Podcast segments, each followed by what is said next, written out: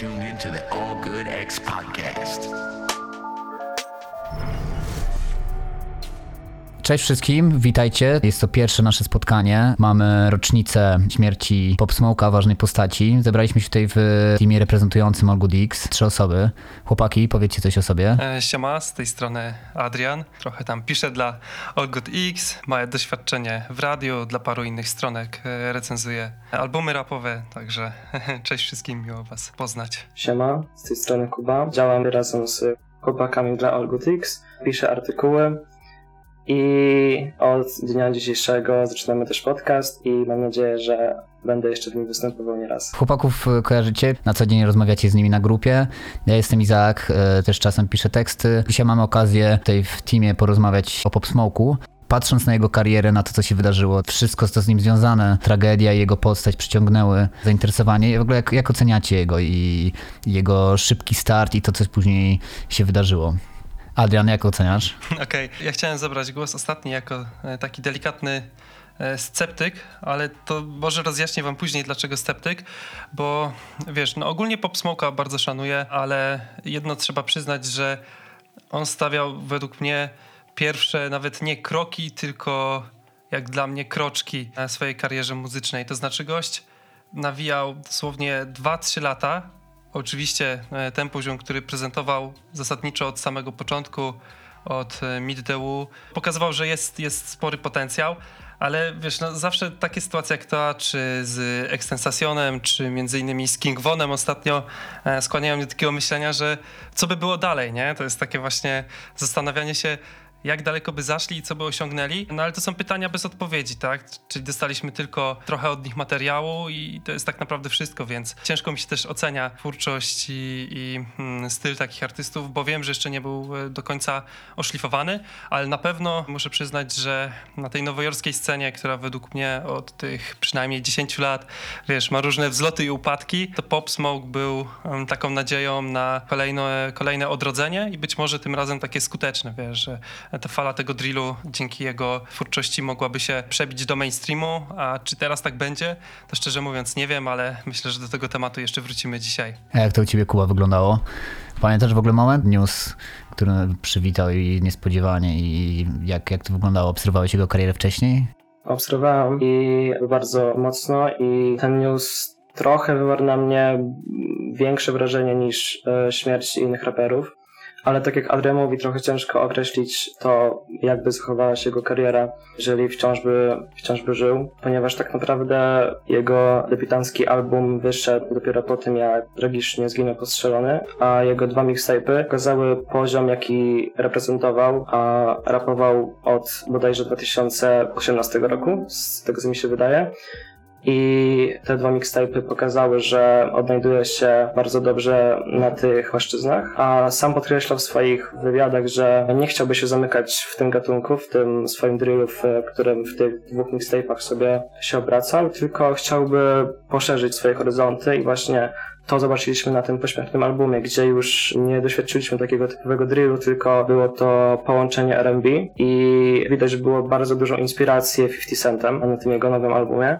I wydaje mi się, że ciężko określać, jakby potoczyła się jego kariera, ponieważ tak jak Adrian wspomniał, to się stało w ogóle strasznie szybko. Wydał 2 mixtape'y i niestety już go z nami wtedy nie było, ale bardzo dobrze został zapamiętany wśród słuchaczy, jak i swoich kolegów raperów, ponieważ jak określamy na przykład to, że jakiś raper wrzucił swoje miasto na mapę albo coś takiego, to mam wrażenie, że Pop Smoke wrzucił ten drill do takiego ścisłego mainstreamu, że możemy określać ten drill już nie jako taki podgatunek rapu, a jednak aktualnie drill jest w takim ścisłym mainstreamie, jeżeli chodzi o ten gatunek muzyki. Bo to już jesteśmy tak naprawdę na jego końcu i podsumowujemy, a myślę, że łatwiej nam będzie ocenić koniec, jeśli przeanalizujemy wspólnie całą jego ścieżkę kariery. Najłatwiej w przypadku raperów oceniać je, analizując albumy i inne projekty, inne wydawnictwa, które posuwają te postaci do przodu, też rozwijają je twórczo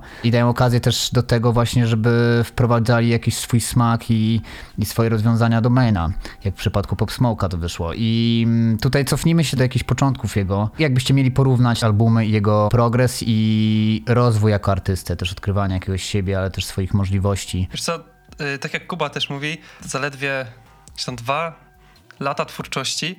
Przez te 2 lata, no, 2 projekty za życia, jeden pośmiertny, ale widzisz tak naprawdę z projektu na projekt, jakiego styl się zmieniał, bo Meet the Woo 1 to jest w 100% drill. No wiadomo, on tam też już pokazywał moje inspiracje 50 Centem i troszeczkę to było mniej takie łopatologiczne niż w przypadku innych jego kolegów z tego gatunku, z tego czasu, chociażby u Szefa G.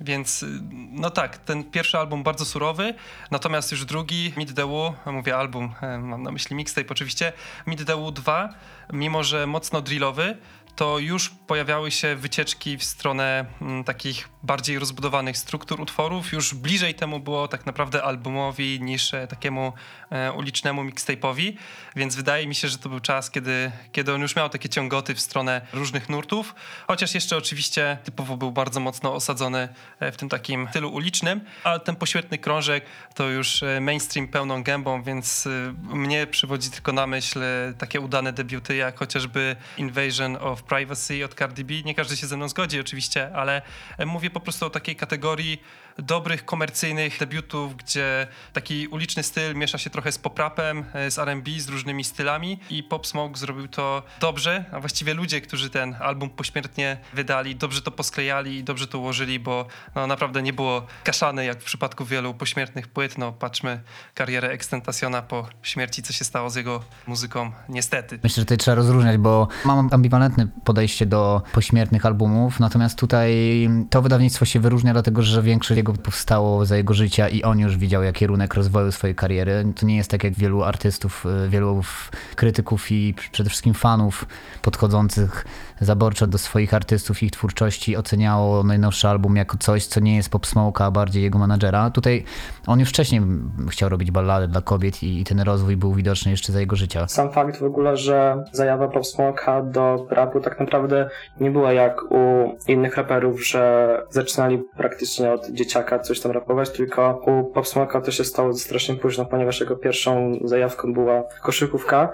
Jednak przez problemy zdrowotne musiał odpuścić sobie to i przez to zaczął rapować. Sam fakt tego, że praktycznie od pierwszej nuty, którą wydał publicznie, stało się już na niego takie boom i to dało taki sygnał, że jednak jego taki ciężki głos był dedykowany dla rapu i jednak musiało tak się stać, że tą muzyką miał styczność. Tak, zgadza się. Myślę, że tutaj masz na myśli ten kawałek pierwszy, który wypuścił do sieci, jeśli dobrze kojarzę, tam MPR, potem było Flexing i tam słychać rzeczywiście, jeszcze na tych tak typowo tych pierwszych, to tak w 100% tej głębi i tego zachrypnięcia mu się nie udało wydobyć w porównaniu do tego, co mieliśmy na chociażby Welcome to the Party, bo rzeczywiście jak ja pierwszy raz usłyszałem Meet the Woo i zobaczyłem sobie, wiesz, te klipy przede wszystkim i tych gości, którzy tam szaleją po ulicach Nowego Jorku i tego Pop Smoke'a, który, no to był szczyl, nie? On tam miał 18 lat, młody synek, ale głos jak po prostu mafiozo, no nie? Takie głosy to jest naprawdę rzadkość i potężny atut i ewidentnie doskonale go wykorzystał, bo wielu jego kolegów z tego właśnie samego nurtu, czyli drillu, no niestety nie może się poszczycić jakimś takim fajnym, przykuwającym uwagę głosem. Na przykład Fivio ma dość wysoki głos, czasami dla mnie na przykład bywa drażniący, to jest jakby zupełnie przeciwległy biegun, jeśli chodzi o Pop Smoke'a. No i ten pierwszy materiał, mimo że on tak naprawdę, tak jak mówię, stawiał pierwsze kroki, to już dzięki temu, że ten głos brzmiał bardzo dojrzale, brzmiał cały ten projekt jak coś, co mógłby wydać raper z paroletnim stażem przynajmniej w grze, no nie? Bo to charyzmatyczna postać, dokładnie. Na pewno przeszedł przez jakieś tam związane z miejscem, w którym mieszkał, przeżycia, które go ukształtowały i z których też na przykład czerpać mógł reżyser przy pracy z nim. I rzeczywiście, tak jak mówisz, jest trochę tak, że jak słuchasz Pop Smoke'a, to w jego głosie jest nie tylko charyzma, ale po prostu pewność siebie i coś, co jest zaraźliwe. Też ciekawe jest to, że on dość wcześnie wyszedł z tym drillem takim przeznaczonym do zabawy, Welcome to the Party, który był jego pierwszym takim breakthrough singlem. Wyróżniał się na pewno od Flexing to War, który jest takim jednoznacznym oznaczeniem swojego terenu, a Welcome to the Party już na tym samym terenie przed chwilą zabijali, a za chwilę rozkręcają najlepsze imprezy w mieście. Tak, no pamiętajmy też, w jakim momencie rozwoju sceny Nowego Jorku pojawił się Pop Smoke. Tak naprawdę, jak dla mnie, to już była taka chwila, gdzie zarówno i to, co żeśmy dostali dzięki ASAP Mob i Pro Era, czyli to takie odrodzenie Beast Coast, no troszkę przygasało. Ten drill w okolicach tego 2016-17 roku już tam zaczynał mniej więcej buzować. Oczywiście po drodze mieliśmy Bobby Shmurdę, który wystrzelił w kosmos ze swoim hitem, no ale krótko potrwała ta kariera. Jeszcze gdzieś tam po drodze Cardi B, no i nieszczęsny Tekashi, który zawsze jednak rozpala gorące dyskusje, ale chodzi mi o to, że wszyscy ci artyści... To jest dobre zestawienie w ogóle. No, ale tak wyglądał Nowy Jork, no nie? Tak wyglądał Nowy Jork przez te ostatnie lata. Taka jest prawda, no nie? Że ci raperzy typowo liryczni, których też znajdziesz w Nowym Jorku, bardziej na przykład w tym nurcie low-fiowym, no oni się nie przebijają, nie? Przebija się Cardi B, przebija się Tekashi. To są oczywiście takie postacie, wiesz, trochę polaryzujące, no ale z drugiej strony Pop Smoke, który potem jak już pokazał tą wszechstronność, no to myślę, że raczej taki critical acclaim zdobył wśród wielu fanów, nie tylko wśród takich najmłodszych słuchaczy, ale też to starsze pokolenie. Ale chodzi mi o to, że bardzo mocno przesiąknięty był jednak taką kulturą przemocy ten Nowy Jork przez długie lata i ten drill nie byłby tym samym, gdyby rzeczywiście tego nie było, a zresztą też bardzo mocno czerpał Pop Smoke z tej sceny brytyjskiej, która ukuła to brzmienie drillowe, które potem zaadaptował Nowy Jork. Zresztą przecież to producent typowo z Wielkiej Brytanii 808Melo, który gdzieś tam z Headie One'em w tym Londynie trzaskał bangery, no to właśnie on tutaj ekskluzywnie wyprodukował Meet the Woo, co zresztą jest powodem, dla którego cały ten projekt, mimo że krótki, bo to zaledwie pół godziny muzyki, jest no niezwykle spójny i jak dla mnie, wiesz,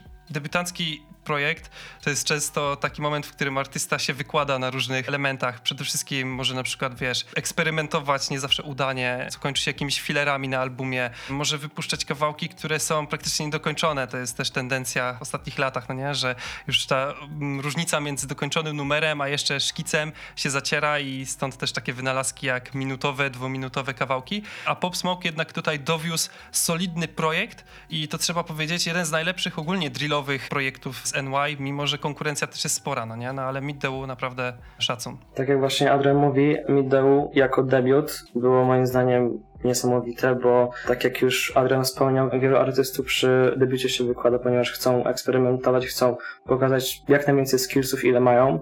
Jednak Pop Smoke skupił się tylko na tym, na czym tak naprawdę wypłynął, czyli taki brudny, ciężki drill po prostu i taki mixtape nagrał z viralowym kawałkiem Welcome to the Party, które było praktycznie hymnem Nowego Jorku przez wakacje 2019. Leciało tam praktycznie wszędzie, z każdego auta, z każdego mieszkania. Wszędzie było słychać ten kawałek. Przebił się, to ciekawe, w sumie nie miał tak naprawdę doświadczenia i związanego z tym jakiegoś takiego prestiżu i posłuchu.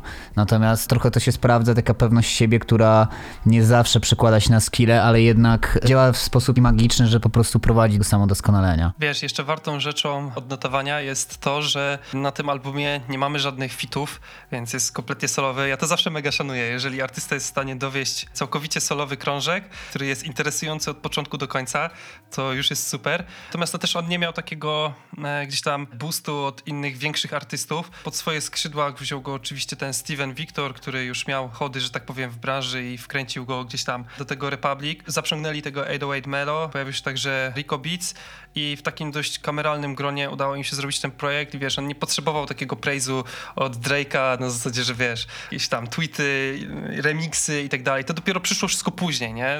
Ten sukces wypracował sobie sam, swoim charakterystycznym brzmieniem, chociaż jak tak myślę o tym, że miał ten... Ale wydaje mi się, że już wcześniej miał taki mindset, w którym można było widzieć osobę, która jest stworzona pod mainstream, pod bycie gwiazdą wielkiego formatu. Wiadomo, że to z czasem oczywiście ewoluowało, jego pewność siebie, też kontakt. Myślę, że dużym też momentem dla niego był karierze i w ogóle też dla niego jako artysty była znajomość z Travisem i zaowocowało to jakimś tam wspólnym singlem, który mocno go wybił. Powiedz, bo ci przedam słowo. Nie, no spoko, bo wiesz, jeszcze dodam tylko, że po tej całej tragicznej śmierci to ja w ogóle byłem w mega szoku, bo wiesz, zawsze jak umiera jakiś raper i przeglądasz Instagrama, to nagle okazuje się, że wszyscy byli z nim kumplami, każdy się z nim ziołkował, każdy z nim nagrywał, każdy go szanował, ale z Pop Smoke'iem rzeczywiście tak było, że w momencie, kiedy zginął i pojawiła się ta cała fala wpisów, to wiesz, przeglądam to i mówię, kurczę, co drugi raper tak naprawdę z nim coś nagrywał i z nim coś kombinował. I dopiero co dowiedzieliśmy się, że Pop Smoke miała być na tym nadchodzącym krążku DMX-a, co w ogóle wiesz, no wow, szok, no nie? To jest największa nobilitacja, no nie? Dla takiego Pop Smoke'a. szacun. W ogóle tak naprawdę wiele kart zostało odkrytych, siłą rzeczy musiało być odkrytych już po śmierci. Nawiążę do tego, co powiedziałeś, że miał wielu dobrych znajomych i to wychodziło daleko poza biznesy, jakieś takie wspólne dobijanie targu. I na przykład właśnie wspomniana znajomość z Travisem była tak mocna, że w momencie, w którym policja zabroniła mu grania na Rolling Loud, Travis go wciągnął bokiem i znalazł się tam, no nie? Więc jak mówiąc bardzo dużo, odciągnął mało mu znaną postać, ale działało to trochę jak magnes. Jak się analizuje karierę 50 Centa, to widać dużo podobieństw, to znaczy takiej osoby, która w jakiejś takiej dżungli miejskiej próbuje się przebić i tak mocno wierzy w siebie, że po prostu udaje się to uzyskać. On był takim trochę, w jego głosie też to słychać, takim połączeniem 50 Centa z Vito Corleone, no nie?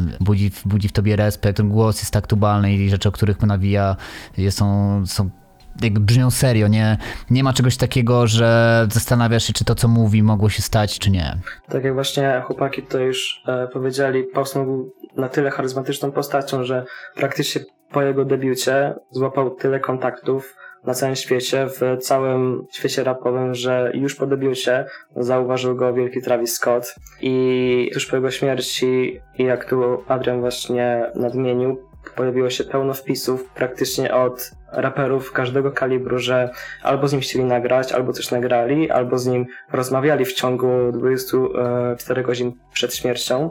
Także Pop Smoke w ciągu praktycznie chwili, w ciągu 2 mixtape'ów, a tak naprawdę tylko tego pierwszego, ponieważ ten drugi był takim dodatkiem, mam wrażenie, że on już, ten drugi mixtape nie dał mu takiego rozgłosu co ten pierwszy, a po prostu podkreślił to, że Pop Smoke jest takim artystą, że nie skończy się tylko na pierwszym mixtape'ie. Tak mu wszyscy wróżyli. Tym bardziej w ogóle szokujące było to, co się stało. Tutaj trzeba wspomnieć, w tych wszystkich ruchach też mimo wszystko zdarzały się błędy, z których jeden z największych doprowadził do jego tragicznej śmierci, ale wcześniej też popełniał błędy, które tak naprawdę, umówmy się, jeśli planuje się rzeczy na poważnie, nie powinny się zdarzać, takie jak przekroczenie granicy stanu kradzionym autem. To chyba jedna z największych, poprzedzających tę największą pomyłkę. Ty mówiłeś między innymi, Izak, że miał taki mindset, no nie, żeby być jednak, żeby się przebić i żeby w tym mainstreamie zostać na dobre. I chociażby oprócz tego, że dobrze kumplował się z Travisem, to miał całkiem spoko relacje oczywiście z Quavo, z Migosów. Zresztą nie jeden numer razem nagrali, a gdzieś tam w powietrzu podobno wisiał wspólny projekt. Coś mi się wydaje, że jeśli mamy coś pośmiertnie jeszcze usłyszeć, to pewnie będzie to. Kuba, co chcesz dodać? Dokończ najpierw, to potem po tobie dodam to, co chciałbym. Jeśli chodzi o ten mindset, to Quavo też w jakimś tam wywiadzie potem mówił, że no Pop Smoke, wiesz, nie hamował się on od samego początku, a jednak wiesz jak to jest z młodymi raperami, no nie? Często jednak ta zmiana statusu materialnego powoduje, trochę w głowach im się miesza. Podobno Pop Smoke no nie żałował, jeśli chodzi o pieniądze, czyli wynajmowanie jakichś luksusowych apartamentów, prywatne samoloty, cała ta akcja z tym Rolls Royce'em i wszelkiego rodzaju, wiesz, jakieś wyskoki, zresztą od samego początku widywany, obwieszony toną biżuterii. To jest wszystko fajne na teledyskach, ale wydaje mi się, że w takim realnym życiu, gdzie jesteś otoczony takim środowiskiem, jakim jesteś, to jest troszeczkę przyciąganie kłopotów, no nie? I wielu raperów jednak ma problem z tym, żeby oddzielić troszkę taką grubszą kreską to życie rapera od takiego życia ulicznika. I Quavo gdzieś tam mówił, że rzeczywiście próbował mu tam mentorować na takiej zasadzie, jak należy postępować, no bo sam zresztą... Tak, to jest takie now you gotta move different, jakby, że teraz dokładnie. Już musisz odrodzić przeszłość, bo trochę w innej sytuacji jesteś, trochę więcej osób cię zna i masz więcej wrogów niż miałeś. Tak. On brakowało tego, no zdecydowanie brakowało tego, pewne rzeczy wydają się jakimiś takimi oczywistościami, może dla nas, może w momencie, w którym bylibyśmy w tym samym punkcie, to popełnialibyśmy podobne błędy, ale to jest mimo wszystko, tak jak mówisz, miał taki drive i myślę, że mogło go też napędzać coś wyższego, jakiegoś takiego, nie tylko pogoń za tym, choć to idzie w parze. W amerykańskim rapie biżuteria, jakiś taki poziom życia, który nie ma tylko zapewnić jakiegoś komfortu, tylko też być pewną taką wizytówką rapera, którą flexuje się i pokazuje światu zewnętrznemu. Ale w tym wszystkim myślę, że on miał jakiś taki, chcę przywołać jego wypowiedź, I make music for kids like that who know they just gotta keep going, that there is a better way. That's why I really make it for the people who really need some inspiration. Więc przebijały się w jego wypowiedziach, wywiadach takie momenty, w których czuło się, że kurczę, za tym za tym blichtrem, wszystkim co się świeci, przebija się jakaś taka bardzo wyrazista postać, która ma coś do powiedzenia. Wiele osób chce tego wysłuchać, wiele osób może być zainspirowanych i na naszych oczach kształtował się głos i postać, która w przyszłości mogła być przykładem dla jeszcze większej ilości osób i tak jak na przykład 21 Savage wykorzystać tę platformę do wielu innych dobrych rzeczy. Tak, w tej krótkiej karierze Pop Smoke'a było bardzo dużo dobrych ruchów, ale właśnie było też sporo złych. Tak jak Quavo wspominał już, że taka pogoń za pieniędzmi nie jest zbyt dobra, jednak przebijało się u Pop Smoke'a coś właśnie więcej niż pogoń za pieniędzmi, jak to Izak już nadmienił. Dla przykładu bodajże 50 Cent na swoim jednym z live'ów opisywał pierwsze spotkanie z Pop Smoke'em i to wyglądało tak, że Pop Smoke praktycznie cały czas był wpatrzony w swój telefon i cały czas chciał, żeby 50 Cent powtarzał to, co mówił do niego.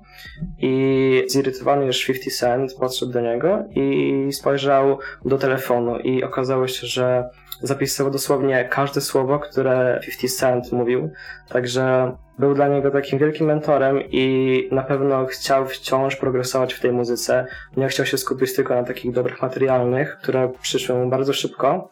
Jednakże to go też troszkę zgubiło, ponieważ właśnie ten fatalny incydent podczas zabójstwa Pop Smoke'a był w sumie spowodowany takim błahym myśleniem i wstawianiem po prostu wszystkiego do internetu. Tak. Wiesz co, jeszcze tam przywołałeś tę sytuację z 50 Centem, a mi z kolei na myśl przyszło to, bo nie znałem do końca tej anegdotki, więc myślałem sobie, czy to może skończyło się tak, jak jeszcze przed laty słynne spotkanie 50 Centa z Chief Keefem na planie teledysku, gdzie wiesz, 50 Cent przyjechał, ale Chief Keef zapomniał i po prostu olał sprawę, nakręcili teledysk bez niego, więc już chciałem się śmiać, że 50 Cent nie ma jednak szczęścia do tych młodych zawodników, którym tam mentoruję, ale rzeczywiście, no fajna anegdotka, nie? Że tutaj biznesowo troszkę próbował podłapać coś od starszego zawodnika. Trochę się dobierają. 50 Cent pełni rolę takiego mentora, ale miał jakieś takie przygody, nie wiem, czy kojarzycie, na YouTubie do znalezienia moment, gdzie bodajże w czeskiej telewizji albo generalnie gdzieś w Europie grał koncert i reporter wszedł z kamerą i zastanawiali się ludzie, bo 50 Cent bardzo długo utrzymał, że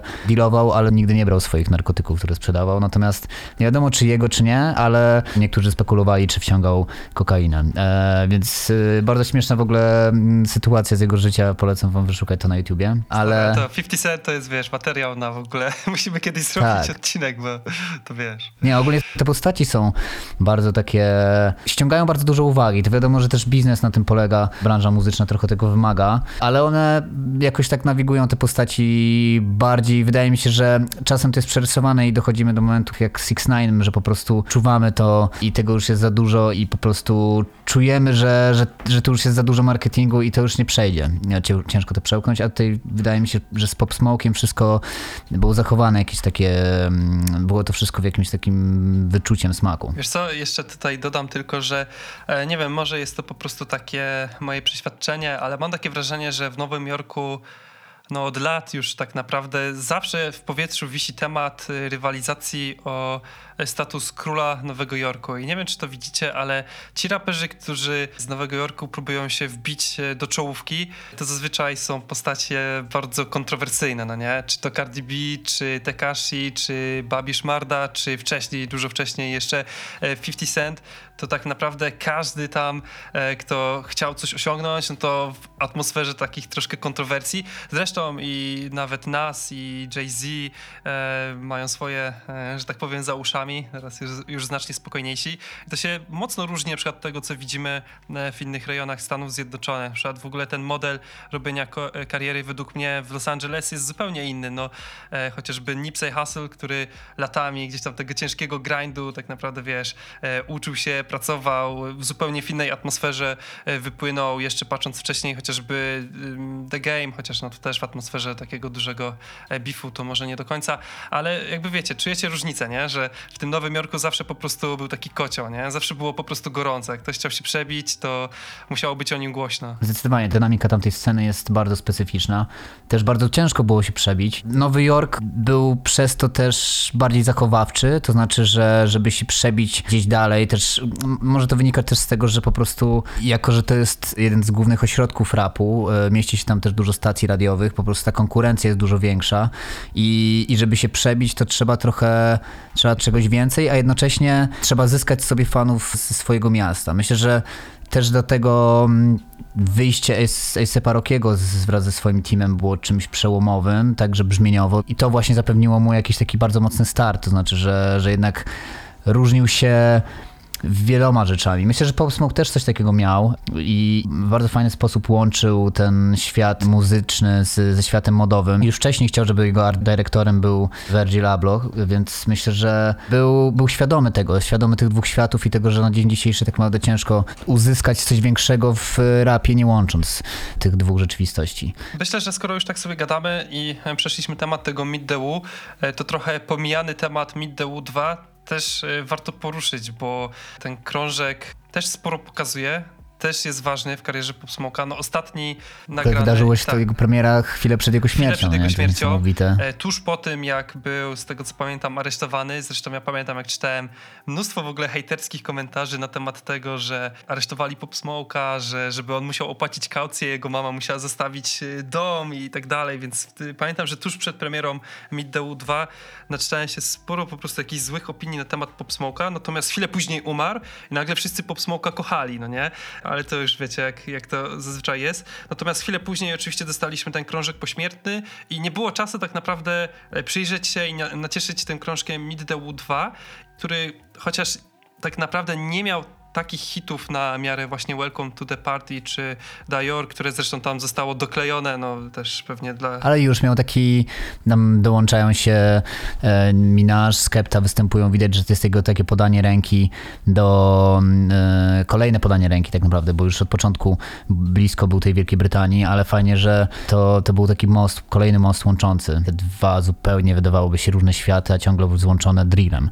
Myślę, że samo budowanie tak naprawdę i badanie rynku i fanów za pomocą takich mixtape'ów.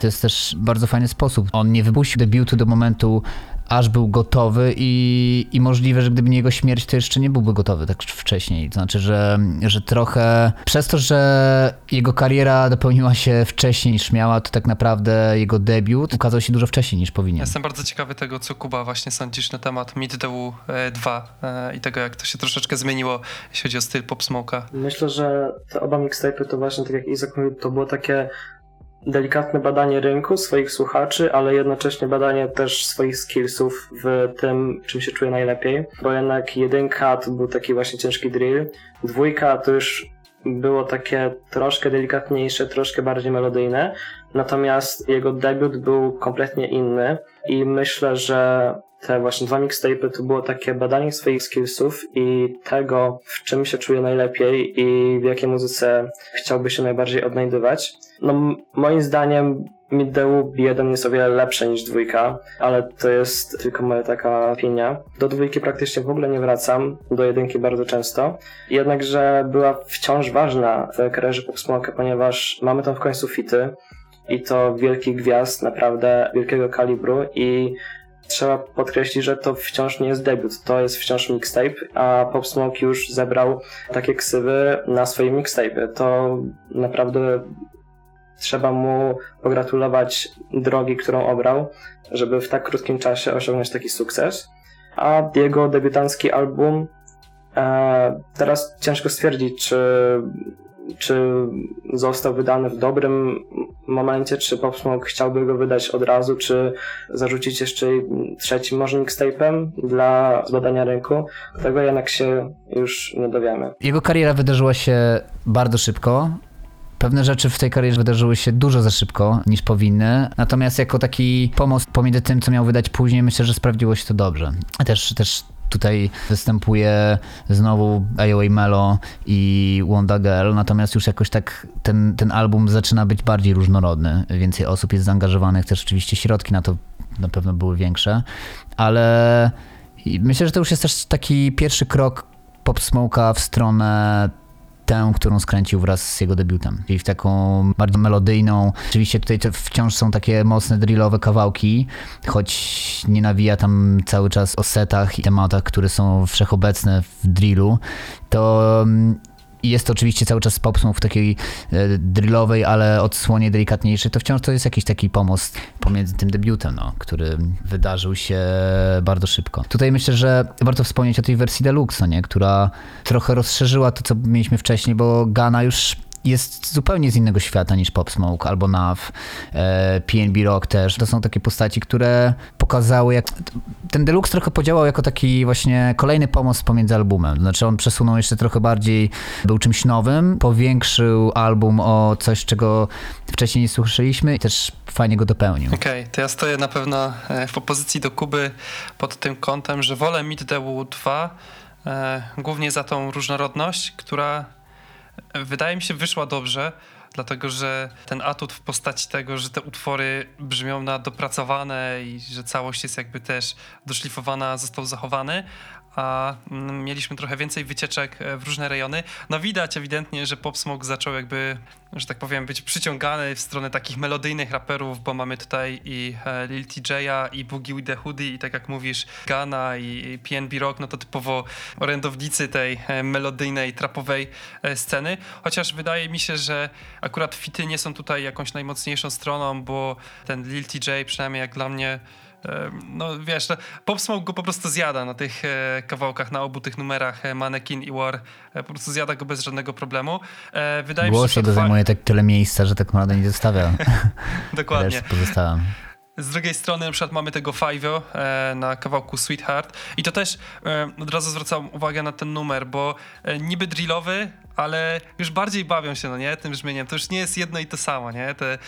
Te jedno i to samo brzmienie, które potrafi być super, potrafi być spójne i ciekawe do słuchania, ale wiesz, no nie do przesady, więc czasami trzeba trochę się z tym tutaj pobawić i poszukać jakichś nowych rozwiązań i właśnie takie kawałki jak m.in. Sweetheart czy Get Back wcześniej jeszcze, no to pokazują, że nawet w tym obszarze drillu oni próbowali czegoś nowego, nie? Próbowali jakby znaleźć jakieś takie nowe oblicze tego brzmienia. To jest super.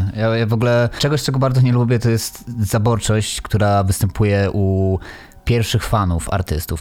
Ta relacja z nimi wirtualna, ale wciąż jest i ona się oczywiście, jest to zrozumiałe, bo się buduje przez lata i oni znają tego artystę wcześniej i widzą jego rozwój i może czasem im pasuje bardziej ten artysta z czasów, gdzie go poznali. Natomiast jest to naturalna rzecz, że po prostu ludzie chcą się rozwijać, chcą próbować nowych rzeczy, nie chcą tkwić cały czas w jakiejś takiej bańce i jestem super zadowolony, że Pop Smoke odkrywał to i fajnie, że to nie był jakiś taki przeskok. To znaczy są oczywiście takie zmiany, które gryzą i są ewidentnym takim skokiem na kasę, który... Ale myślę, że to wszyscy czują. W jego przypadku było to dość naturalne, wynikało z jego... z faktu, że poznawał więcej ludzi, też przez to poznawał też często muzykę, której wcześniej nie znał i też jak mówił, nie chce robić cały czas muzyki dla swoich ziomali, tylko też dla kobiet. No. Warto też wspomnieć, że Pop Smoke tak naprawdę nie wychowywał się na jakimś ciężkim rapie, drillu, tylko tak naprawdę połowa jego playlist to było R&B, także on po prostu dążył do tego brzmienia, które go ukształtowało. Podobnie też jak na Meet the Woo 1, tak i na Meet the Woo 2 mamy taki, wiesz, ukłon w stronę tego brzmienia 50 Centa, czyli takie wczesne lata 2000, bo tak jak na 1 mieliśmy chociażby PTSD, kawałek, gdzie trochę Pop Smoke takim 50 Centem mi zalatywał, tak tutaj między innymi Element, to są takie numery, które po prostu budzą fajne skojarzenia, no nie? Bo jednak mimo, że wiesz, Nowy Jork ma trochę ten problem, że bardzo mocno albo czerpie z południa, no albo w tym wypadku drillu tak naprawdę zapożycza rzeczy albo z Chicago, albo z, że tak powiem, za oceanu, z Wielkiej Brytanii, to Pop Smoke dość świadomie sięgał po tą inspirację 50 Centem. Niewielu raperów, szczerze mówiąc, w takim nowym pokoleniu to robi. Nie wiem, czy kojarzycie też takiego gościa, którego kariera no, nie rozwinęła się zbyt dobrze, to był Troy Evi. No i on też tak troszeczkę w tą stylistykę takich, wiesz, dipsetu, właśnie 50 Centa, G-Unit się kierował, ale no znacznie gorzej to brzmiało. Natomiast Pop Smoke po prostu miał zajebisty głos, który, no tak jak i 50 Cent, nie? Potrafił wykorzystać przy śpiewaniu. Zresztą Pamiętam też po tym pośmiertnym krążku, że to mniej więcej w jednym czasie się zbiegło to, że i Pop Smoke nagrał swoją interpretację kawałka Many Men i 21 Savage, to jakby tam odstęp kilku miesięcy i budziło to taką moją radość, no bo to też jest taka muzyka, na której ja się wychowałem i lubię, jak ktoś do tego wraca i typowo taki, wiesz, uśmiech na mojej twarzy, że fajnie, że to po prostu tam wrzucił, dlatego dodatkowe punkty dla Pop Smoke'a za Middew 2, doceńmy ten krążek. Bardzo mi się podoba, szczególnie właśnie fajne są takie nawiązania do i oddanie trochę takiego hołdu, że ja teraz skradam się po ten tron w Nowym Jorku, ale uznaję tych, którzy byli przede mną i widzę ich dokonania. To jest takie, jak A$AP Jams kiedyś to określił, we gotta keep the legacy i jakby on też miał świadomość tego, że jest częścią jakiegoś większego movementu, mimo tego, że był bardzo rozpoznawalnym i takim wyrazistym głosem w tym wszystkim, to był świadomym artystą. Nie na wszystkich etapach. Przejdę tutaj, nie wiem czy płynnie, bo zszokowało to po prostu cały świat, nie tylko rapowy, nie tylko ludzi siedzących w temacie. Myślę, że każdy ze słuchających i wielu naszych bliskich, znajomych też o tym usłyszało. Było to, zdarzyło się totalnie nagle. Tak 19 lutego 2020 Pop Smoke zostaje zastrzelony. Niewiele było wiadomo na tamten moment. Pop Smoke przebywał w LA. Chwilę wcześniej, poprzedzając swoją śmierć, wrzucał zdjęcia z LA. Nie można było rozpoznać miejsca, w którym przebywa. Głupi ruch, niektórzy widzieli w tym spisek. Nie wyjaśniło się to, choć były jakieś takie bardzo dziwne sygnały o tym, że na przykład policja dowiedziała się o strzelaninie z telefonu wykonanego z zupełnie innej części miasta. Tak jakby było to w jakiś sposób zaplanowane. Nie dowiemy się, jak było. Później w wyniku śledztwa, które dosyć sprawnie poszło ze względu na medialność tego wydarzenia, zostało aresztowanych 5 osób, postawionych w stan oskarżenia 4, grozi im śmierć. Będzie oczywiste, że ludzie będą szukać sprawiedliwości, wydarzyło się coś złego i chcemy, żeby jak najszybciej doszło do skazania tych osób, to jednak nie odda tego, co stracił rapowy świat i może nie tylko, dlatego że rozwijał się też w wielu różnych kierunkach. W ogóle pamiętacie ten moment, jak to się wydarzyło? Nie wiem, co robiliście. Ja byłem w ogromnym szoku, jak o tym usłyszałem. To po prostu nie mogłem to uwierzyć, bo to się wydarzyło totalnie jakby w momencie, w którym tu wszystko po prostu było, pracowało tak, jak powinno być. To znaczy właśnie widziałem tę jego wspinaczkę. No kurczę, ten gość prawie wszystkie ruchy robi bardzo dobrze. Czy to dlatego, że ma głowę na karku, czy po prostu dobrych ludzi wokół siebie, ale tutaj wszystko dobrze gra i musi zagrać. Natomiast po prostu nie zagrało tak, jak powinno. Pamiętacie, jak to wyglądało z waszej perspektywy? No ten news bardzo mnie zdziwił. Pamiętam, że byłem wtedy wraz ze znajomymi chyba na szamce jakiejś i spojrzałem w telefon, zobaczyłem tam przykry news praktycznie na całym Twitterze, było o tym głośno. I to był dla mnie taki szok z tego względu, że Pop Smoke miał już jakby otwartą drogę do takiego bardzo ścisłego mainstreamu. Nie miał żadnych przeszkód, był po prostu na takim bardzo mocnym wylocie, że wystarczyło wypuścić ten album, swój debiut i już by był prawdopodobnie w bardzo ścisłym mainstreamie rapowym. Ale niestety właśnie ta pogoń za pieniędzmi i za sławą trochę go zgubiła, ponieważ wszystkie ruchy robił dobrze, czasami się zdarzały błędy i to był właśnie jeden z nich, ponieważ robił dużo rzeczy nieumyślnie, jak na przykład właśnie wstawienie adresu do internetu. Ten adres bodajże wynikł jakiegoś zdjęcia na Instagrama plus jego Insta Stories chyba z adresem paczki. No strasznie przykry incydent, ponieważ świat rapowy stracił bardzo charyzmatyczną postać, która mogła się odbić dużym echem. Ja chyba siedziałem w domu wtedy, jak to info się pojawiło. Wiesz, no emocjonalnie jakoś super nie byłem nigdy związany z Pop Smoke'iem, w sensie patrzyłem trochę z przymrużeniem oka w ogóle na to, co się dzieje w Nowym Jorku, dlatego lubię też troszkę gadać o stanie tej sceny właśnie lokalnej tam. Natomiast no zwrócił gdzieś tam na siebie moją uwagę tym, że się po prostu wybijał i pamiętam tylko, że cieszyłem się po tym, jak Middew 2 okazało się takim umiarkowanym, ale mimo wszystko sukcesem, bo już tam wspiął się trochę na Billboardzie, już trochę tych kopii popchnął. Widać było, że to zainteresowanie nim jest coraz większe, że wiesz, że buduje się taki fanbase troszkę szerzej rozumiany niż po prostu grupa tam kilkudziesięciu milionów osób, które otworzyły klip na YouTubie, no nie? To, co mówisz, było bardzo dobrze odczuwalne przez choćby proces, który się odbył wraz z jego śmiercią. Ogromny korowód przechodzący przez ulicę Brooklynu, trumna niezwykle w ogóle bardzo ładna, zaprojektowana przez Virgila. Było to w ogóle z jakąś taką ogromną pompą. Wydaje mi się, że w ogóle ludzie czuli tak jakby tracili jakąś takiego swojego superbohatera. Osobę, która dla wielu mogła być ich głosem, to znaczy, że widzieli w nim wzór do naśladowania, mogli się z nim utożsamiać. On w końcu od zawsze przywoływał to, że wystartował from the bottom i pokazywał, że każdy może to osiągnąć. To albo słowa, w każdym razie wiele osób przyciągnęła i myślę, że ta śmierć w jakiś sposób zgasiła nagle wiele osób. Tak jak mówiłeś, Adam, na początku, każda śmierć w środowisku, konsekwencją tego jest zalew po prostu w social mediach różnych żałobnych komentarzy czy pożegnań. Tylko w jego przypadku mam wrażenie, że to było coś innego. Znaczy, że to było coś więcej, że ludzie rzeczywiście odczuli, że kurczę, coś jest nie tak, no kolejnego rapera stracimy, który jest on the rise. Tak, no bo widać, że wiesz, że miał wielu przyjaciół po prostu, że zdążył tworzyć wiele fajnych relacji. No i tak jak mówisz, no na pewno uderzyło mnie to, że wiesz, rok wcześniej, jeśli dobrze kojarzę, Nipsey Hussle, to w ogóle wtedy miałem też podobne uczucia, nie? Tylko że tym bardziej bolało mnie w przypadku Nipseya to, że byłem z nim od, wiesz co, jakiegoś 2009 roku, a Nipsey na scenie był jeszcze troszkę dłużej i on sobie tą drogę wypracował naprawdę ciężką charówą, no nie? Totalnie niezależnym artystą i w momencie, kiedy akurat wbił się do mainstreamu, kiedy siadł mu ten pierwszy projekt, kiedy zyskał w końcu tą sławę, tą rozpoznawalność, na którą zasługiwał, w tym momencie, że tak powiem, wszystko się skończyło.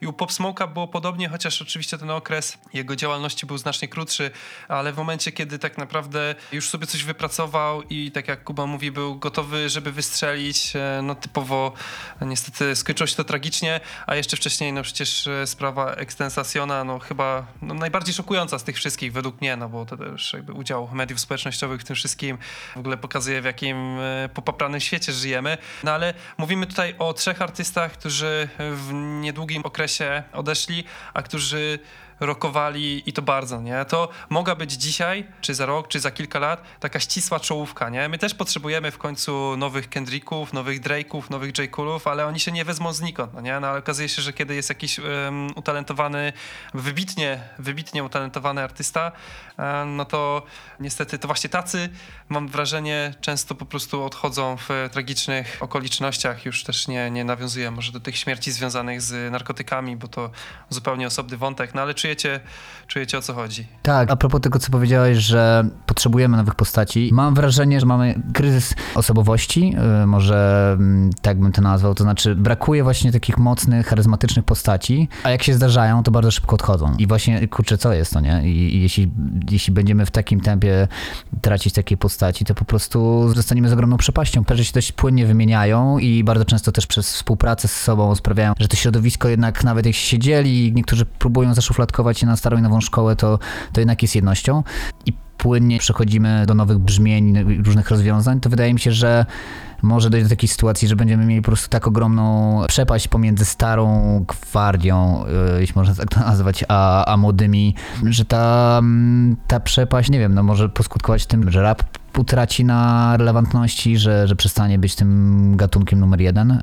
Przeszedłbym tutaj do procesu, bo to myślę, że był pewien proces powstawania, mówię o tym albumie pośmiertnym, do procesu powstawania, tego jak się do tego zabrali, odpowiedzialni za niego, jak też osoby oceniały to. Tutaj na pewnym etapie pojawił się 50 Cent, niektórzy zarzucali mu, że to jest skok na kasę i że brak szacunku w tym. Jak oceniacie ten album pośmiertny, też jako dzieło samo w sobie, ale też w porównaniu do innych pośmiertnych, to znaczy czy podoba wam się wykonanie tego projektu, jego finalna wersja, i to w jaki sposób ją otrzymaliśmy, bo przypomnijmy, że wielokrotnie była przekładana premiera tego projektu i komunikacja z fanami była bardzo różna. Samo brzmienie Pop Smoke'a na tym albumie jest bardzo na plus. Moim zdaniem ten debiut był super debiutem i Pop Smoke odnalazł się w takiej stylistyce bardzo spoko, jednakże samo wykonania albumu przez 50 Centa, który moim zdaniem jednak nie jest takim skokiem na coś, co jest aktualnie popularne, bo myślę, że jednak 50 czuł taką potrzebę dopełnienia tego dzieła, jakim był debiut Pop Smoke'a, przez to, że jednak czuł się, że jest jego mentorem. Jednakże z tego albumu wyszła taka radiowa wersja Pop Smoke'a, troszkę, żeby, mam wrażenie, boostować streamingi. Sam fakt dorzucenia kawałka Dior po raz trzeci praktycznie jest takim troszkę niefajnym znakiem. Całokształt mi się bardzo podobał, jednakże mam wrażenie, że gdyby Pop Smoke żył i miał w tym czynny udział, album wyglądałby troszkę inaczej pod względem fitów, jak i całym wykonaniu, bo mam wrażenie, że niektóre fity były po prostu na taką jakby zapchaj dziurę, żeby po prostu coś dorzucić i na przykład fit Aigi. Mam wrażenie, że jest tam kompletnie znikąd i nie powinien tam się znaleźć. Jednakże, tak jak wspomniałem, ogólnikowo cały album na plus i mam wrażenie, że takie brzmienie Pop Smoke'a do mnie bardzo mocno przemawia. Myślę, że trochę trudno, tak wiesz, kilkoma słowami podsumować ten krążek. To znaczy tak, zawsze jak wychodzi pośmiertny album, no to nie spodziewam się za wiele. Czasami zaskakuje się pozytywnie, jak w przypadku na przykład Circles od Maca Millera, gdzie ten krążek był jak dla mnie naprawdę jakby na takim samym poziomie jak wcześniejsze albumy. No myślę, że to jest jakby spora pochwała. I tutaj po tym krążku Pop Smoke'a, no wiesz, były dwa scenariusze. Albo to będzie typowy skok na kasę i hałtura, albo zrobią to porządnie. I odnośnie tego, co ty mówiłeś, Izak, że wiesz, że różna była interpretacja tego, co tam robił 50 Cent, to mimo wszystko no ten album się broni, no nie? W takiej formie, w jakiej wyszedł. Pewno jest dobry. Można o nim powiedzieć kilka rzeczy. Po pierwsze, no odchodzi w ogóle od takiego drillowego, brudnego, ulicznego brzmienia, czyli takich kawałków praktycznie tu nie mamy. Oczywiście no są jakby takie drillowe wycieczki, ale jest ich po pierwsze mało, a po drugie nawet jeżeli są, to porównywać się do na przykład Welcome to the Party, czy chociażby Invisible z Meet the Wool 2, no to nie ma tak naprawdę sensu. Część fitów jest według mnie do odstrzału, bo ty mówisz o Tajdze. Ja mówię z kolei na przykład o tym, że Lil Baby, The Baby tutaj doklejeni, Swelly, który no, na tym refrenie, na kawałku Creature, no nie dał rady, no naprawdę, wiesz, nie trzyma się do kupy, po prostu według mnie. Z drugiej strony, no, w miarę przyjemne rzeczy typu tam Roddy Ricch, czy chociażby już troszkę lepiej tutaj ten Lil TJ się zaprezentował. Mnie natomiast cieszy na pewno Rowdy Rebel, który przez słuchawę nawinął na Make It Rain, bo ja strasznie lubię i cenię sobie ten taki miniaturowy nurcik rapu słuchawkowego z zawięzionych krat. Ja sobie wspominam ten krążek ASAP'a Rockiego Testing, nie? Z tego co kojarzę, on miał tam taki numer, gdzie Kodak Black coś śpiewa przez telefon. W ogóle jaki abstrakcyjny, z tego co pamiętam, nie? Taki, był chyba taki kawałek, co jest w ogóle jakiś kompletnie abstrakcyjny, ale wiesz, sympatyczny jak dla mnie. Tutaj właśnie ten Roddy Rebel cieszy i tak naprawdę ten Roddy Rebel jest tutaj takim jedynym, no może poza TJ-em, jedynym takim ulicznym native'em wśród tych fitów, co też sporo osób zarzucała, że gdzie są drillowi artyści na tym krążku, no nie? Że wiesz, ja też trochę to rozumiem, no bo oczywistym było to, że pośmiertny album Pop Smoke'a będzie sukcesem i da wiatr w żagle całemu temu nurtowi, że nawet jeżeli to nie Pop Smoke się przebije tego ścisłego topu, to może to posłużyć, wiesz, dobrej sprawie, że kilku innych artystów zyska dzięki temu troszkę więcej rozpoznawalności, a zresztą na pewno też dobrze by się odnaleźli w takim duecie z Pop Smoke'iem, a jednak ich tutaj nie ma, ale z drugiej strony być może jest to kwestia tego, że po prostu takie numery nie zostały nagrane, no nie? No i dostaliśmy takie kawałki, jakie nagrane zostały i skoro nie nagrywał po prostu fitów tymi drillowymi artystami w tamtym okresie, no to trochę farsą byłoby teraz je tutaj na siłę doklejać, ale bardzo, bardzo lubię ten album i troszkę żałuję, że na przykład to intro Bad Beach from Tokyo, zresztą też sprytnie ograne, bo jak widać to jest typowo tylko taki draft, więc on, jeżeli się nadawał na cokolwiek, to ewentualnie na intro, gdzie mamy większe przyzwolenie na coś takiego, wiesz, niedokończonego i krótkiego, no ale ten numer, gdyby tutaj doczekał się takiej pełnej wersji, to wydaje mi się, że byłby jednym z najlepszych. No i oczywiście rewelacyjne Got It On Me, no tutaj no nie trzeba nic dodawać, no, fantastyczny hołd w stronę właśnie twórczości 50 Centa i też zwrócę uwagę na bardzo fajny numer Something Special, który zalatuje takim 90'sowym vibe'em tego rapu połączonego z R&B, właśnie rodem z Wielkiego Jabłka, także sporo dobrych kawałków. troszkę filerów, ale na pewno na plus i jako pośmiertny krążek warty docenienia. Właśnie nigdy się nie dowiemy, jak mógłby wyglądać album w postaci, w jakiej Pop Smoke żyjąc by doprowadził. Natomiast tutaj trzeba trochę postawić się w roli takiego wykonawczego, bardzo blisko osoba mu odchodzi. Był to jego artysta, ale, którego prowadził, ale jednocześnie też bardzo blisko byli siebie. I wydaje mi się, że tutaj była bardzo płynna granica pomiędzy tutaj do oceny każdego z nas, czy została ona przekroczona i na ile, jeśli tak, ale płynna granica była pomiędzy tym, że taki album, takiej postaci, wykonany pośmiertnie, musi być jednocześnie podsumowaniem jego działalności, ale też wyniesieniem go na trochę wyższy level i też zrobienia z niego ikony, bo myślę, że Pop Smoke wypuszczając ten album, gdyby żył, byłby w zupełnie innym miejscu w karierze, to znaczy jego status byłby inny i myślę, że to też sprawiło, że jeszcze bardziej jego wykonawczy i właściciel labelu poczuł się, to znaczy chciał stworzyć najlepsze, co mógł. To spowodowało, że po drodze było wiele wykolejeń, jeśli chodzi o czas dowiezienia projektu. Ciekawy jestem, jak w ogóle, na ile 50 Cent maczał w tym palce, jaka była jego rola, ale podobno duża też w zgromadzeniu tych artystów. Nie wiem, czy to podziałało na plus, czy na minus, bo może rzeczywiście miejscami zabrakło takiego pazura, którego kojarzyliśmy z wcześniejszych jego projektów, ale na pewno ten album nie można i nie da się zestawić z jego poprzednimi. Myślę, że to jest zupełnie inny etap życia, a wciąż jest jakimś takim, myślę, stworzonym z wyczuciem smaku, jakimś podsumowaniem. Podoba mi się, że też jest znaczące to, myślę, że inaczej zacząłbyś ten album, gdyby został wypuszczony za życia Pop Smoke'a, ale zaczyna się bardzo wymownym wersem I looked my killer in his eyes, yeah I'm talking face to face. Odsłuchując ten album cały czas miałem wrażenie, że jest to trochę tak jakby Pop Smoke mówił do nas z zagrobu i to było jeszcze bardziej aktualne niż w momencie, w którym nagrywał, to znaczy pewne rzeczy, których on nawija, się wydarzyły. Pojawia się wers taki jak I did some wrong, but I'm always right, które pokazuje jego mroczniejszą stronę, jego przeszłość, ale też jego pewność siebie, a może nawet arogancję, która zaprowadziła go na sam szczyt, ale też poskutkowała tym, że z tego szczytu bardzo szybko i tragicznie spadł. To działa też ten album jako takie podsumowanie jego relacji z Londynem. Właśnie wspomniany wcześniej Skepta po śmierci Pop Smoke'a powiedział bardzo wymowne słowa The One Hit London Hard i odczuł to cały świat. Nie tylko Brooklyn, którego ulicami przeszli ludzie żegnając Pop Smoke'a, ale wszyscy bardziej lub mniej zaangażowani. I ciężko, myślę, że oceniać muzycznie, jest to złożone z ballad i różnorodnych numerów, co skutkuje według mnie jednak mimo wszystko lepszą jakością, bo lubię różnorodność i właśnie takie rozwijanie się. Myślę, że każdy artysta dąży do takiego samorozwoju i tutaj było to widać. Pytanie właśnie, na ile przebiło się w tym Pop Smoke'a, a na ile jakiejś takiej fali, która zalała już po jego śmierci jego bliskich, znajomych i to, jak poczuli się, że muszą wykonać coś, co po prostu będzie trzymało poziom najwyższy.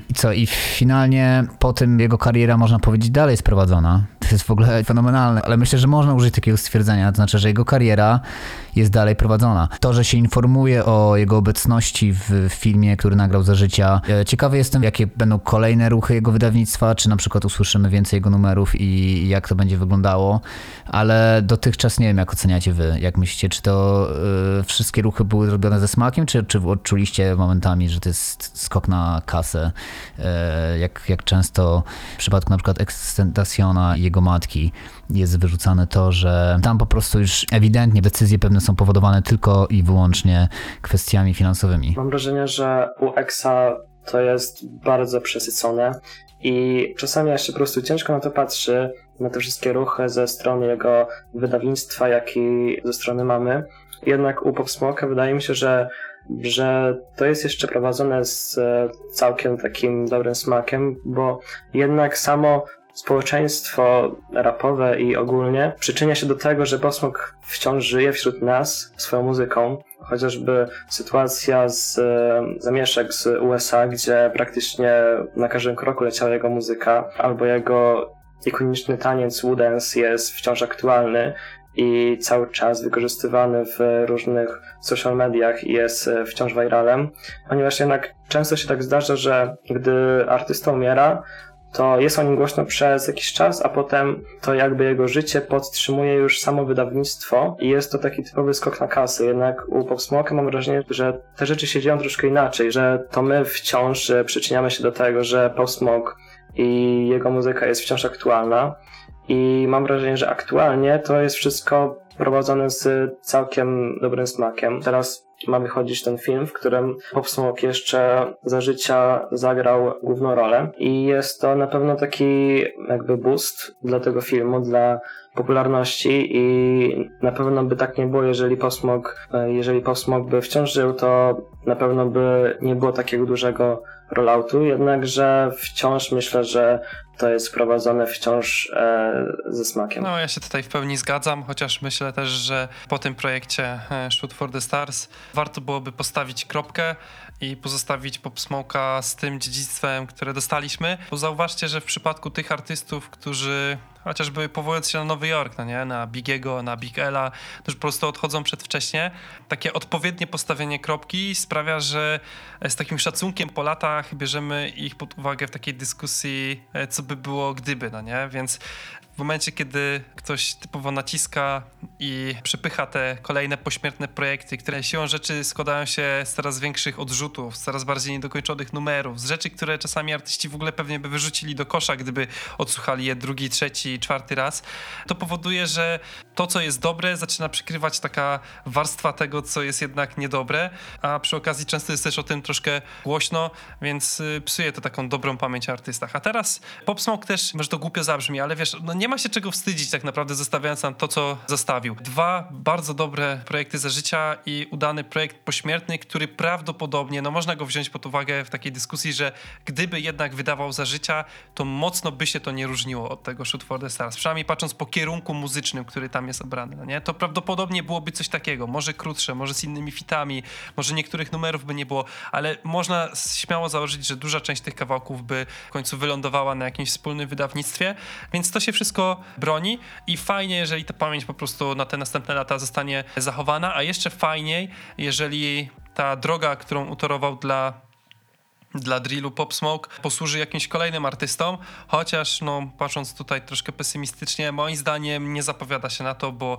Pop Smoke był jakby wiesz, jedyny w swoim rodzaju, czyli był wystarczająco uliczny, żeby rezonować z tymi ulicami, z tym Brooklynem, z tym całym środowiskiem, ale wystarczająco charyzmatyczny i jakiś taki po prostu przyciągający, żeby móc się przebić do radia czy na top billboardu, co zresztą też widać potem w tych wszystkich gościnkach, które dogrywał dopiero pośmiertnie, nie? Dostaliśmy tutaj wspólny numer z Kidem Kadim i Skeptą.